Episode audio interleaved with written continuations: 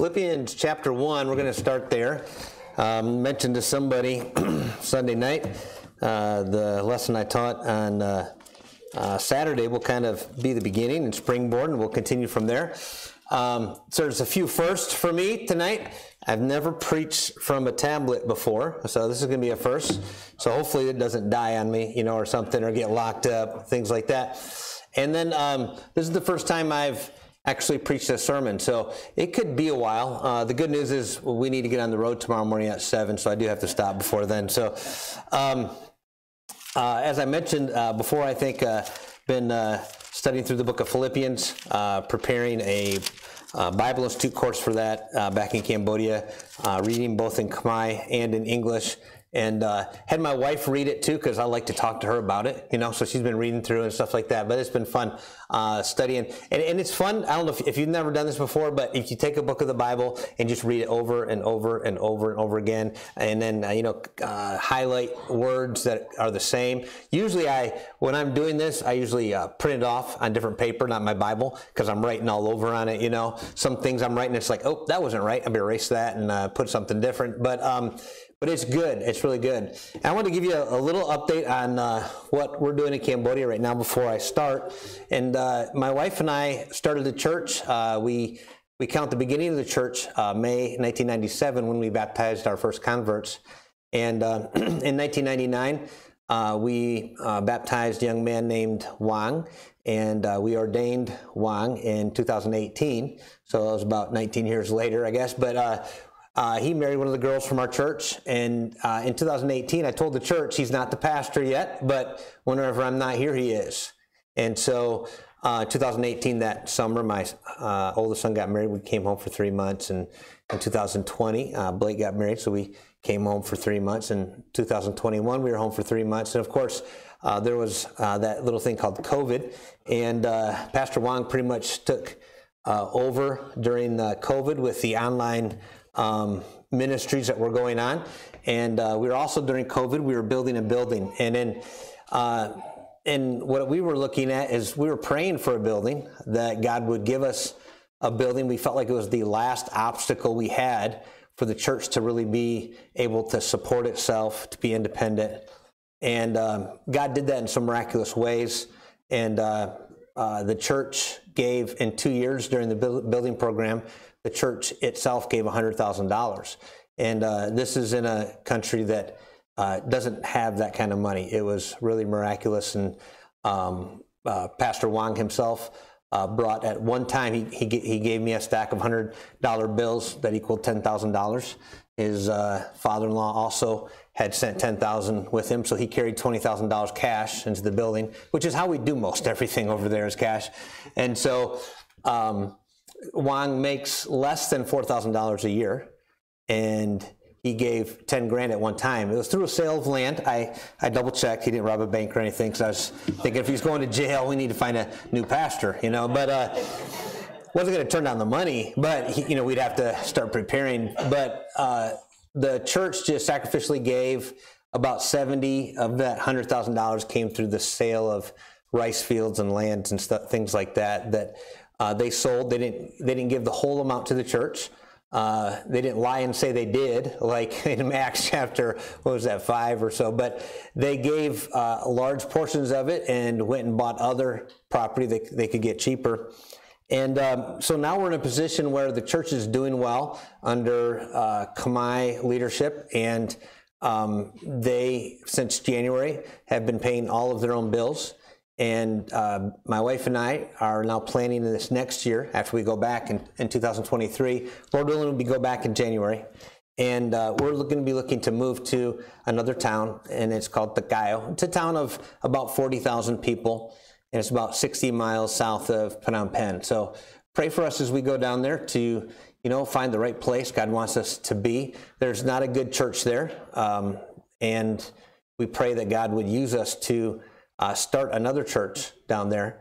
Uh, and during this time as well, and this next year, we're praying and hoping and planning and working towards uh, starting an online Bible college or Bible Institute uh, in Cambodia. I've been teaching Bible Institute courses since 1999, uh, and uh, to small group of pastors, and those those pastors will be helping me in the teaching. There will be about six other missionaries that are planning to help also. And so you help, uh, pray about this. The the biggest obstacle for this to me is the whole all the computer and the video and all that stuff is the is the biggest uh, issue I can see ahead of us right now. But I've been trying to get some advice uh, from people who already have like Bible uh, institutes online, Bible colleges online. But this will open up for, to a lot of pastors, some that we've we've trained personally, who are in villages to be able to help us teach because they're quite far away, but they could still teach for us if even if they're far away. And also some of their people who they wouldn't have to come to Phnom Penh.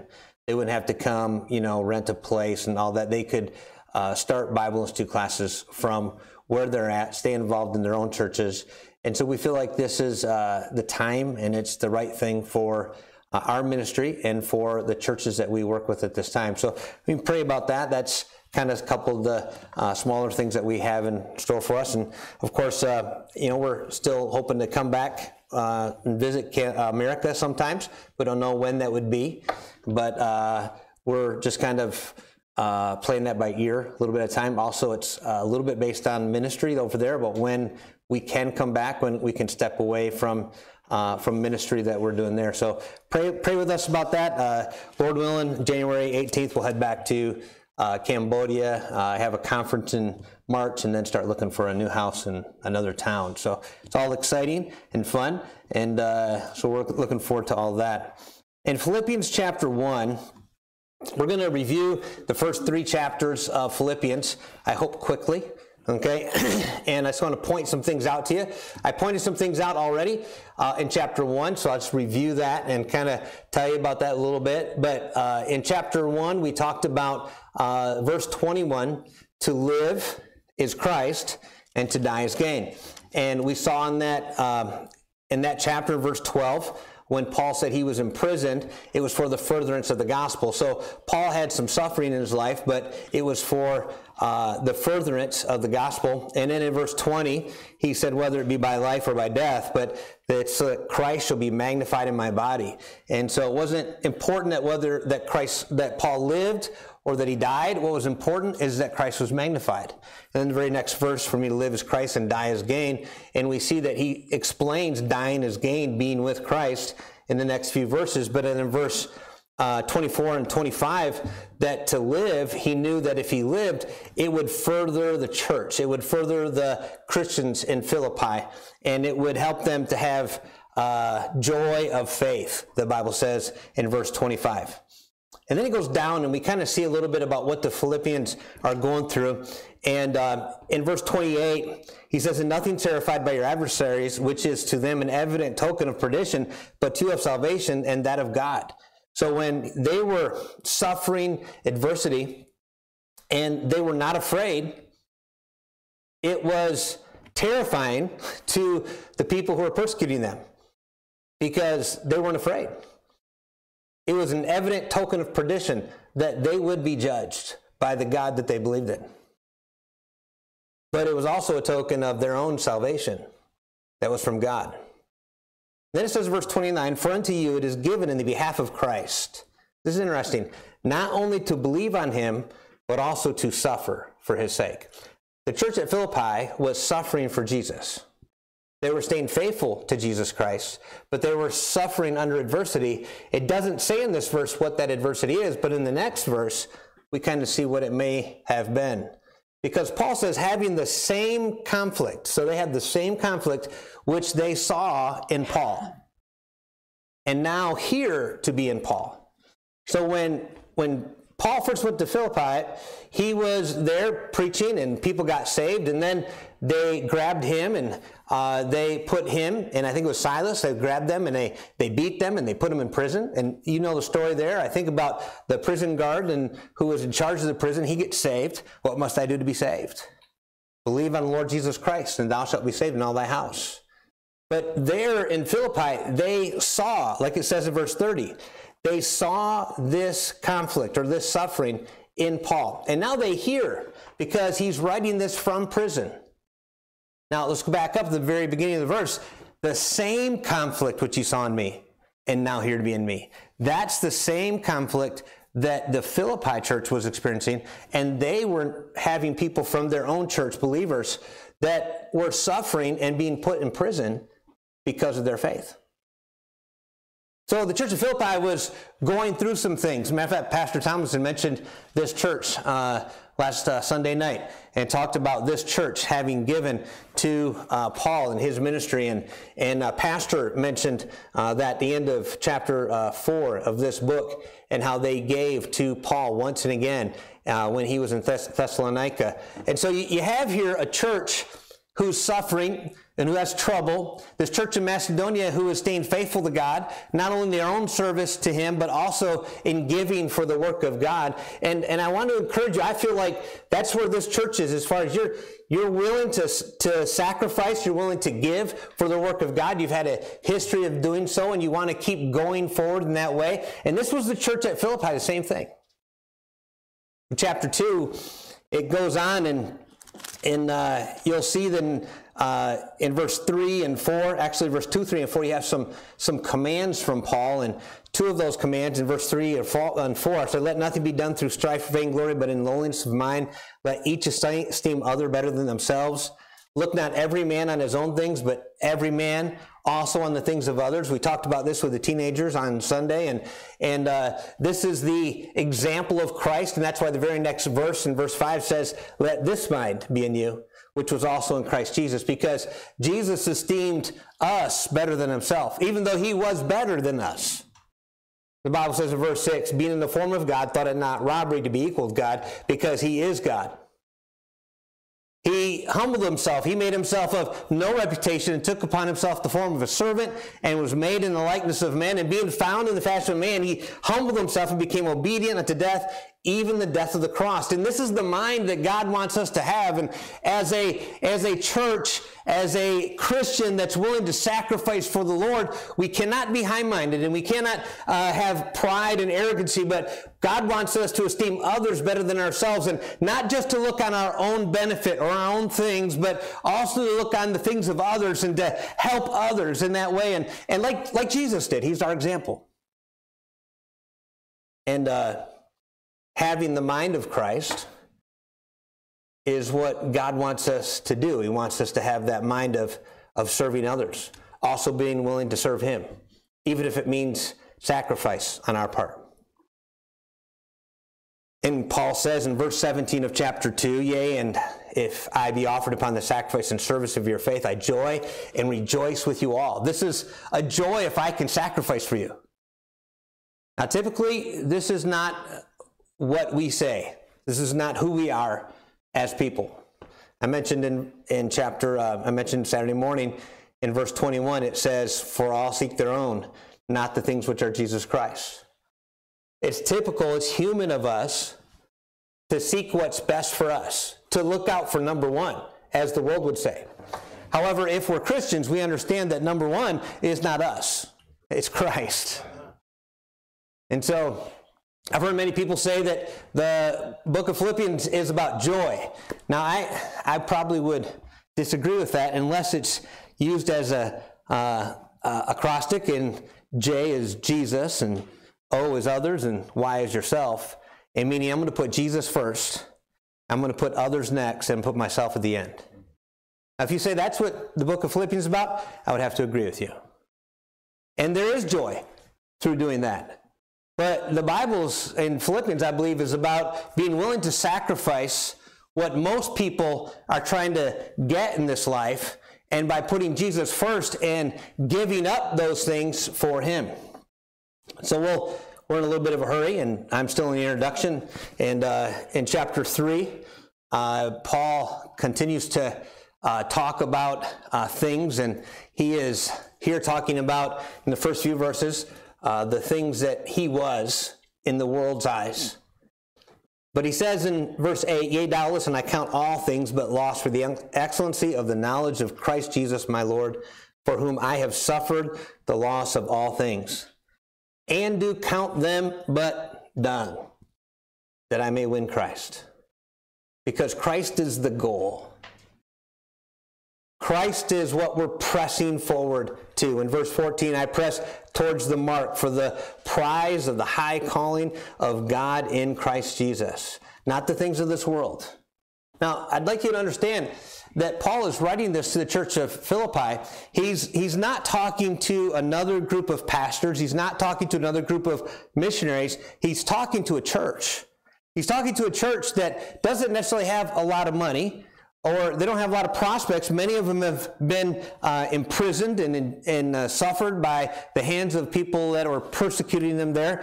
And so these are people that are just trying to serve the Lord where they're at. They're not going out other places. It's, it's a church like you all. And he's saying what your, your goal is, your goal is Christ. We want to please him. We want to, we want to serve him and, and we want to lift his name up and we want to lift his gospel up. And, and chapter three is basically about this is, this is what we have our mind set to do is to serve Jesus Christ. And so verse 15 says, let us therefore, as many as be perfect or saved or made righteous in the blood of Jesus Christ, you could say, as many as be perfect, be thus minded. And if in anything ye be otherwise minded, in other words, if your mind isn't to put Christ first and to make him your life and your goal, if in anything ye be otherwise minded, God shall reveal even this unto you. The Holy Spirit's going to talk to you about it. I've had that happen in my life. After I got saved, to be like, well, I'm doing this. God said, no, you're not. That's for you. It's not for me.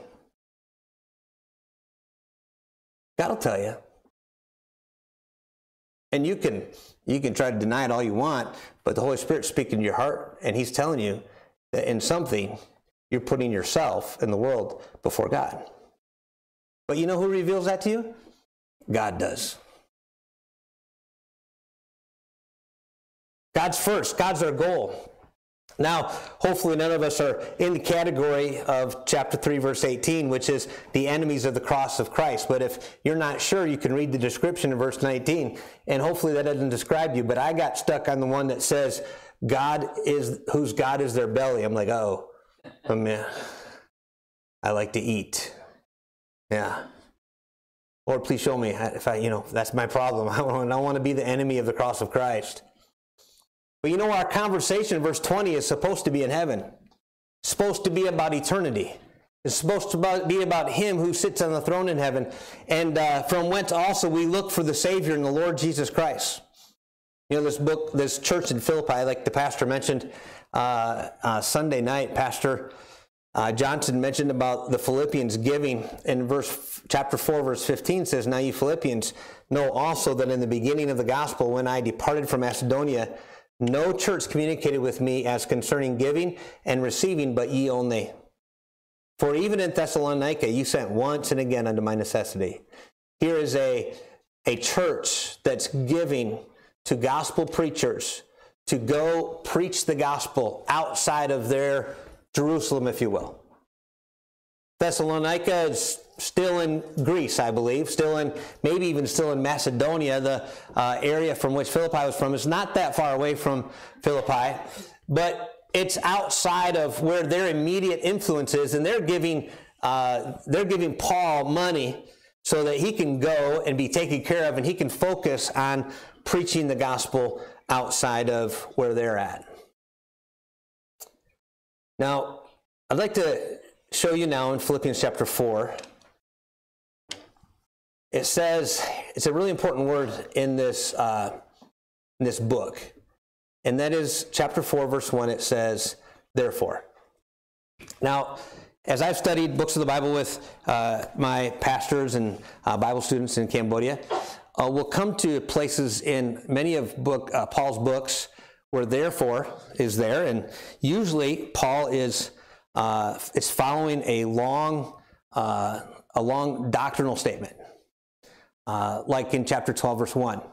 11 chapters of doctrine, and very few commands in those 11 chapters. The first command is in chapter 6 of Romans, and then you come to chapter 12, and it's therefore, because we believe all of this, chapter 12, 13, 14, 15, this is what we're going to do.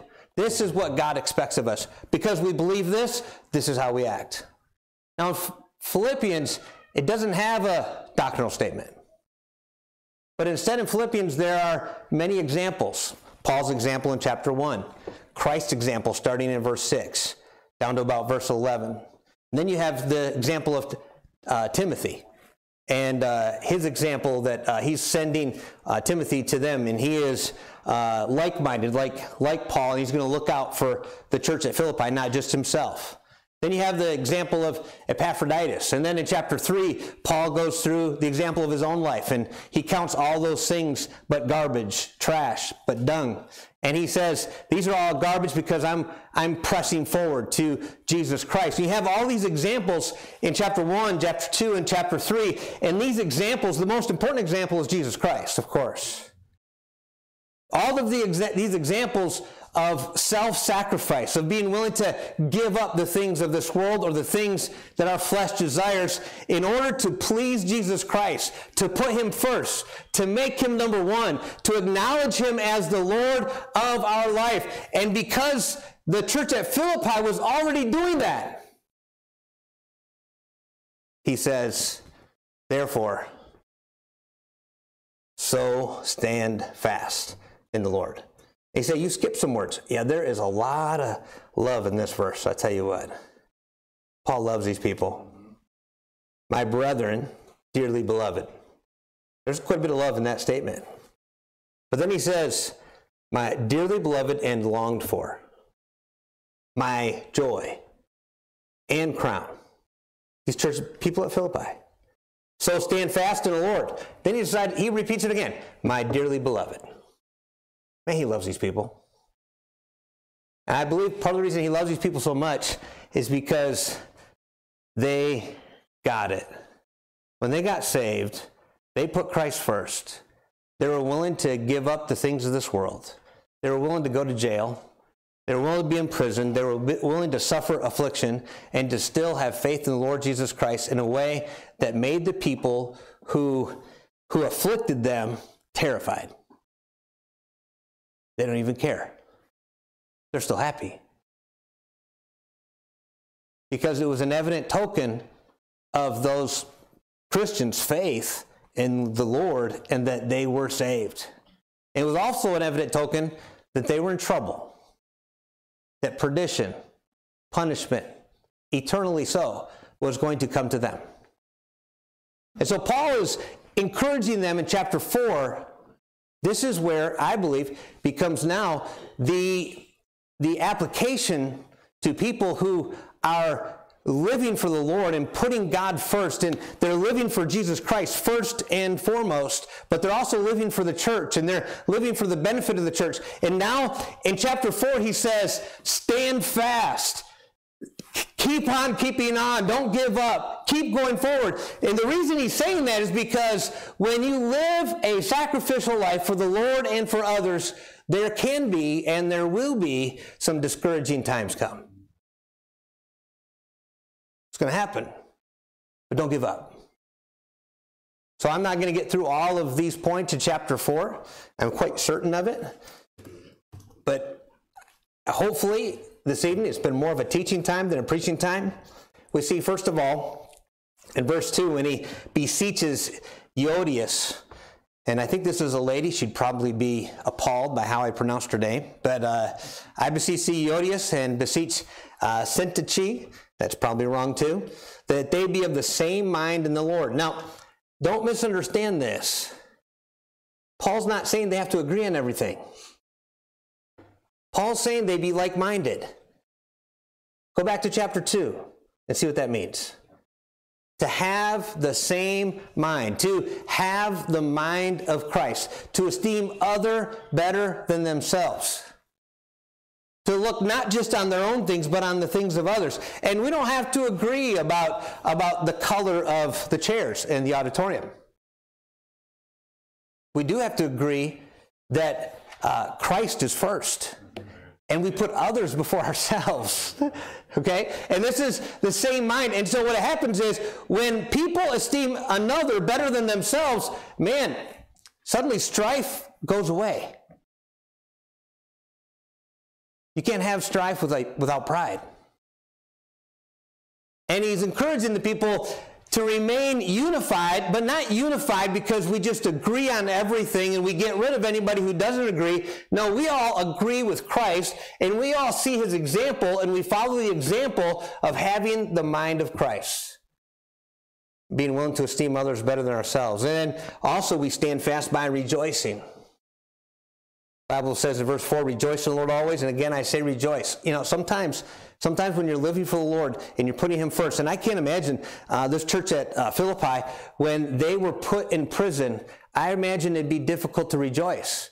But they had the example of Christ, and they also had the example of Paul, that when Paul was in prison, he sang praises to God. And sometimes, I do believe that in our lives, there are times when it's hard to find something to take joy in. And that's why our mind needs to be towards Jesus. And we rejoice in the Lord. He is an infinite source of joy for us. He will never let us down. I like how they say it God is good all the time. All the time, God is good. I can tell you everything, the times that we uh, endure sometimes are not always good. But God in those times is always good. People will disappoint you, but rejoice in the Lord. There are times when it's difficult to find joy unless we are finding our joy in God Himself. You know, when Jesus went to the cross and died for our sins, and he took our sin upon himself so that we could have a way to heaven. I hope you understand that he does not owe us anything else.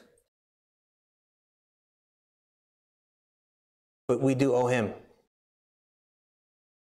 a debt we cannot pay.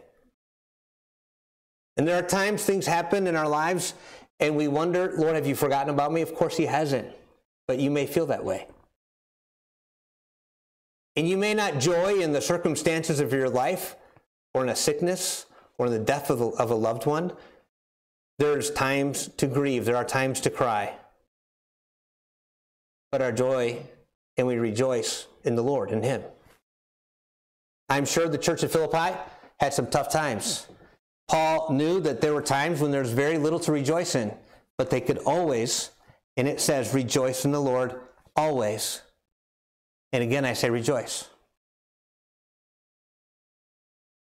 Stand fast. Stand fast by being moderate. Let your moderation be made known unto all men. This word moderation is also translated patient in the King James Bible. I looked up the meaning of it. It says to be appropriate, to mild, gentle. But again, it's also translated patient. There are times that we get excited and uh, we get stirred up for the Lord, and we sometimes are not so patient. This word moderate, just keep going. Okay? And if you have to slow down and pace yourself, go ahead. Okay? but don't stop serving the Lord. If you need to take a weekend off and get some uh, get some break, not from church. I don't mean that. I mean just take a time, some time off. If you need to take a vacation, uh, I remember the first vacation my wife and I took uh, in Cambodia. We were sure that we were just going to go to another place of uh, culture shock and uh, stress, and uh, we found a beautiful place in Cambodia, and there was a beach, and there were no people. There was another beach that had lots of people, but we found a beach with no people, and it was a very relaxing place, and uh, we prayed and asked the Lord, please keep uh, the beach down here free of tons of people, free of uh, all the tourism until at least our kids are grown. I should have prayed until we're gone, okay? Because uh, about the time uh, Blake was leaving, they started taking over our, our beach, didn't they? There was about three miles of desolate beach where there was nothing, no electricity. All the tourists were staying away. I think Blake and I went down there. We saw them putting up uh, electric lines when you were about 13. We're like, uh oh. If the electric lines are coming, the people are going to come later, you know, they're going to come too. And then they redid the road. It was all over after that. It was all over after that. But sometimes we need a break. I get that. But we don't stop. We don't stop. We keep going. You know, uh, somebody might need to take a breather. Uh, Blake would use a basketball reference. You know, sit on the bench for a couple of minutes, get things together, get a drink, but then you're back in the game. We're patient. We continue. We, we keep on. We stand fast by being patient and waiting on the Lord and continuing to serve Him. We stand fast by casting our cares upon Him. You see in verse 6, it says, Be careful for nothing but in everything by prayer and supplication with, with thanksgiving, let your requests be made known unto God. And the peace of God, which passeth all understanding, shall keep your hearts and minds through Christ Jesus. Now, I know many of us take this verse, you know, cast your cares upon the Lord. That's in uh, 1 Peter chapter 5. And here it is, be careful for nothing. In other words, don't be fret, don't worry, uh, don't get all anxious and stressed out, but tell God about it. But when you're telling God about it, it's by prayer and supplication and Make sure you do that with thanksgiving, thanking God.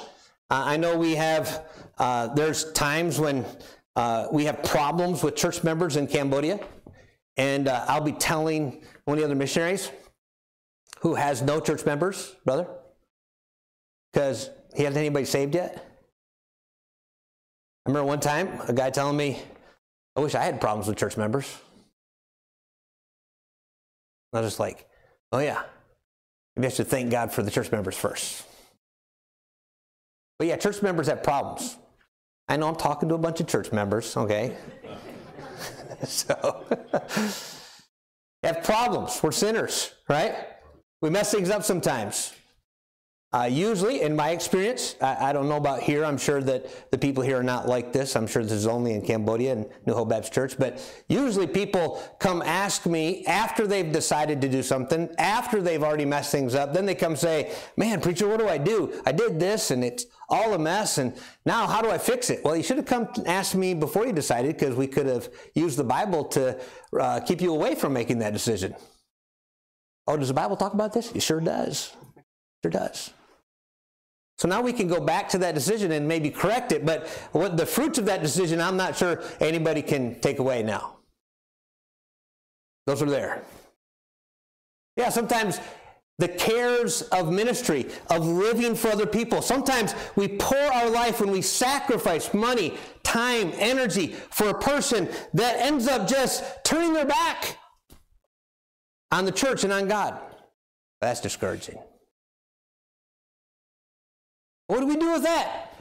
Well, we give that to God too. We thank God for being willing to use us. We thank God for the opportunity He's had. And we pray that God would do something in their hearts. But listen, people do not need to follow us, they need to follow Christ. And sometimes when people turn away from following Christ, it makes us feel betrayed. But it's not us they're betraying, it's Christ.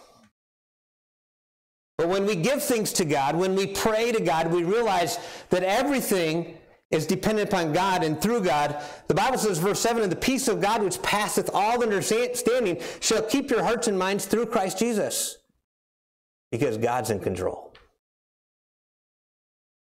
And I will stand before God someday, and I will be accountable for the things that I have done, that I have said, and for many of those things, I need to ask God forgiveness because I did not do the things I was supposed to do. But as I live a sacrificial life for the Lord, and as I give up the things of this world to serve Him, whether it be money or time or energy, whether it be time with my kids or my grandkid, I have one grandchild. I almost said kids, but I only have one right now, but maybe someday, okay? one child's going to Philippians, uh, Philipp, uh, uh, it's not Philippi, is it? Yeah, Philippians? Uh, Philipp, Philipp, yeah, Philippines, thank you. I'm preaching for Philippians. Philippines, they shouldn't go there. I can't pronounce it. Okay, so one's in Michigan right now, and I don't know how long he'll be there. And uh, Blake's here in Oklahoma, and uh, they're just trying to spread out as much as they can, make it as hard as it is you know, possible for uh, mom, dad. No, we're thankful for children who obey the Lord and follow the Lord wherever He leads them to serve. Sometimes by living a sacrificial life for God and by obeying Him, sometimes there's some distance put between you and the people you love. But you know what?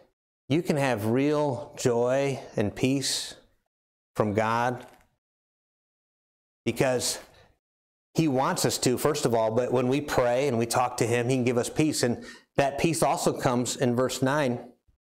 I'm going to skip verse 8 for now. I know I skipped verse 8. By doing the things we know we're supposed to do. Because in verse 9 it says, Those things which you have both learned and received and heard and seen in me, do. And this is incredible. And the God of peace shall be with you. You know what that basically says? You know what you've taught, been taught from the Bible and what you've seen people do in obedience to the Bible? Do that. Yeah, we, we are supposed to pray and, uh, and, and follow God. We're supposed to rejoice in the Lord, but we're also supposed to just obey what we know we're supposed to do. And the things that you don't know yet, well, I don't think you're necessarily accountable for those things. You're supposed to keep studying until you figure it out, okay? But you could start with what you know, what you've learned, what you've received. You can start with what you've heard and what you've seen already. You do those things. And the God of peace will help you stand fast and keep following Him. You know, I, I told somebody one time if I could just do what I'm supposed to do, if I could just please the Lord, and, and other people didn't, but if I could just please Him in all things, then I could have peace that I've done my part. I've done my part. I've done what I'm supposed to do. And the Bible says that. The God of peace shall be with you. Now it says in verse 8, I'll go back, like, like I said. Finally, brethren, whatsoever things are true, whatsoever things are honest, whatsoever things are just, whatsoever things are pure, whatsoever things are lovely, whatsoever things are of good report, if there be any virtue and if there be any praise, and if it's on Facebook, oh, no, it doesn't say that. Okay, think on these things. Now, some of those things that I just mentioned are on Facebook, but majority on Facebook is not in that list. But God wants us to think about these things. So, doing the right things is important, but thinking about the right things is important too. And uh, today in this world, often people start to get off track and standing fast and continuing and following Christ and serving Him starts to go off track first in their mind. It's what we dwell on, it's what we think about could be something that's a bitterness. It could be dissatisfaction. It could be somebody did something that we don't like, and maybe it's lust. Maybe it's covetousness. I don't know. But we get thinking about the things that we deserve and don't have. We get thinking about the things that we don't get to do, but we should, we should get to do we start thinking about things that are of not of a good report, and there's no virtue in them. Might be movies. It might be just chatting with people. It could be pictures, or it could be a lot of things. Might be gossip that's on Facebook or some other uh, some other way. But in verse 8, I believe he's trying to tell us if we're going to stand fast for the Lord and continue to serve him, we need to guard our heart. And we need to on purpose think on good things. My wife and I have found that some missionaries that come to Cambodia are very teachable and they want help. Uh, not my wife and I, no, we're not two of those people, but uh, there's people that want help. And for some reason, they're starting to call us the older missionaries. And so I'm not sure how we got that uh, term. So I, I told him, I said, how about you call us the ones that have been here the longest, but not necessarily the oldest? Because there are other people older than us, but not too many that have been there longer than us. And and uh, one one uh, missionary wife, when she first came to Cambodia, man, she really struggled a lot with culture shock, and everything was gross and nasty, and uh, you know, she'd see our people put their kids on a moped and drive away, and she'd say, I'm never doing that. That is terrible. That's wrong. I tell her, hey, they don't have any other choice. If you want to get a car and drive a car, that's fine, but don't don't say that in front of my people. You know, dissatisfied a lot of things. My wife had a talk with her and said, you need to start making a list of good things. You know what she did? She did.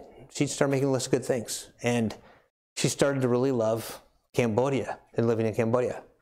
And then they moved out to the province, especially when they moved to uh, which is a town that means the name of the town means witch, and uh, no churches in this town at all, and uh, nothing Western in this town at all.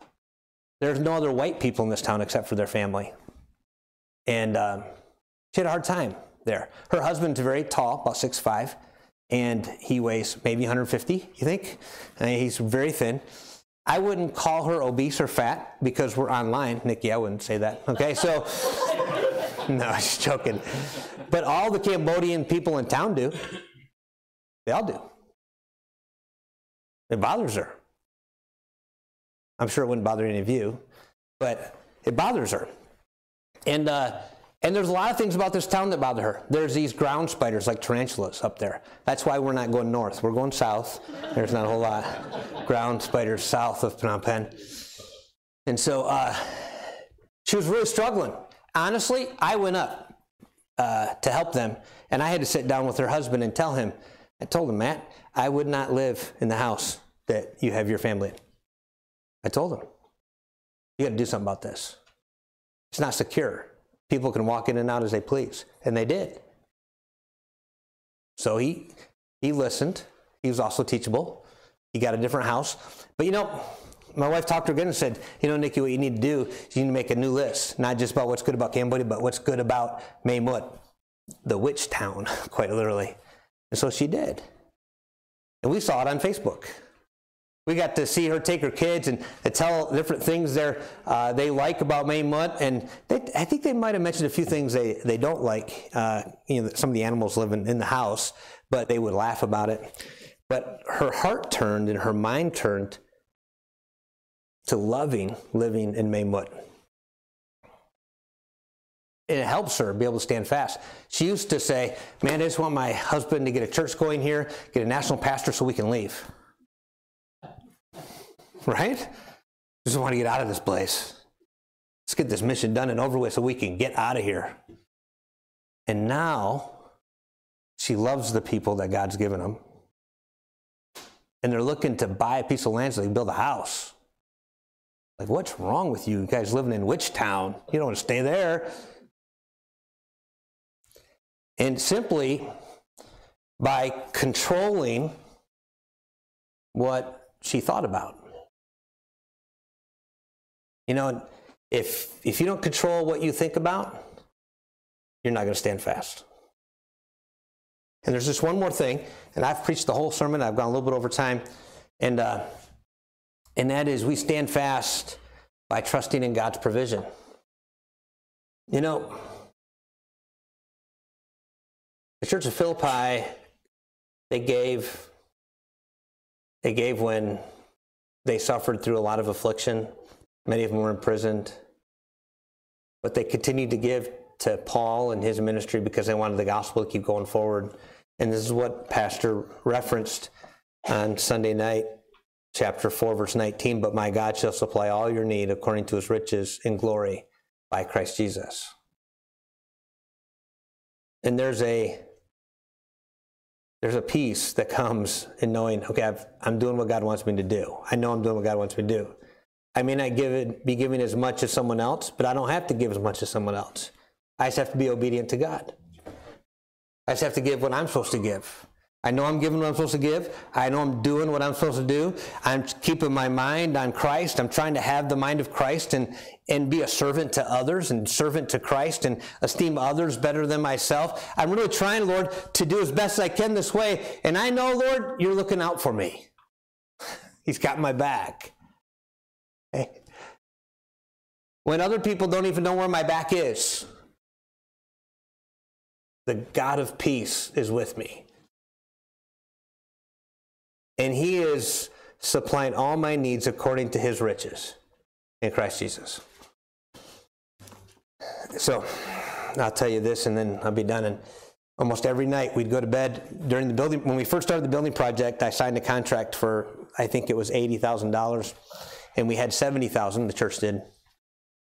And uh, so we gave him $70,000 and as immediately I thought, you know, in the next four months, I got to come up with 10 more thousand dollars. And I just couldn't figure out where I was going to come up with $10,000 in four months. And uh, our building offering at that time was about maybe 200 a month or so. So $1,000, okay, maybe, but $10,000. And uh, that was just for the parking lot, no church. Well, God provided that pretty quick, and we were built, no other money's really coming in. And every night, uh, quite quite often in the evenings, Becky and I would go over to the project, and she would like to get on that first level that was going to be the church auditorium, but we didn't have enough money to build walls or anything to go up, and below it was going to be the parking lot. And she would she would go there and pray. At night, she'd put her head on my shoulder, and she'd say, "What are we going to do? How are we going to get? Are we going to have just a parking lot?" And uh, I would say, and just trying to assure her, you know, I don't know. yeah. Well, is God going to give us more? I don't know. I, I brother, I, I, didn't know. Like, I had no idea where it was going to come from. I had to go in because the, the construction crew, they basically want to know, are we going up another level? And uh, I owed them the other 10000 We were able to take that, pay off the first part of the contract. And then I went and told them, I said, uh, Pastor Wang was with me. We don't have any more money. Now, one of the people that worked at that construction project said, Pastor, God's going to provide this. And I said, I believe He will. I just don't know when. And I'm not going to tell you to start building something and being presumptuous and money I don't have. I can't do that, you know.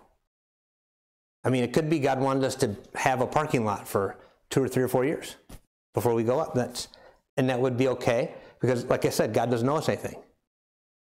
The next week, Pastor Wang didn't tell me they were selling land. He, he kept me in the, he didn't keep me in the loop at all. Partly because he didn't want, he didn't know for sure, you know, he didn't know if it was going to, COVID had already started happening. He didn't know the buyer's going to come through or not. Next week, Pastor Wang brings in $20,000. After I told the construction company we got no money. So the wonderful thing is this when I go in and I say, We got $20,000, what can we get for that? We want to go up some more. You know, what, we, what do we got? And of course, they say, Where'd you get this money from? Pastor Wang, he's in the room. When they know he doesn't got no money, he sold land, and his father in law sold land. They're like, What? I said, It's COVID. Nobody's buying land. Pastor Wang said, Well, they agreed to the sale before COVID hit. So they got pre COVID price for their land.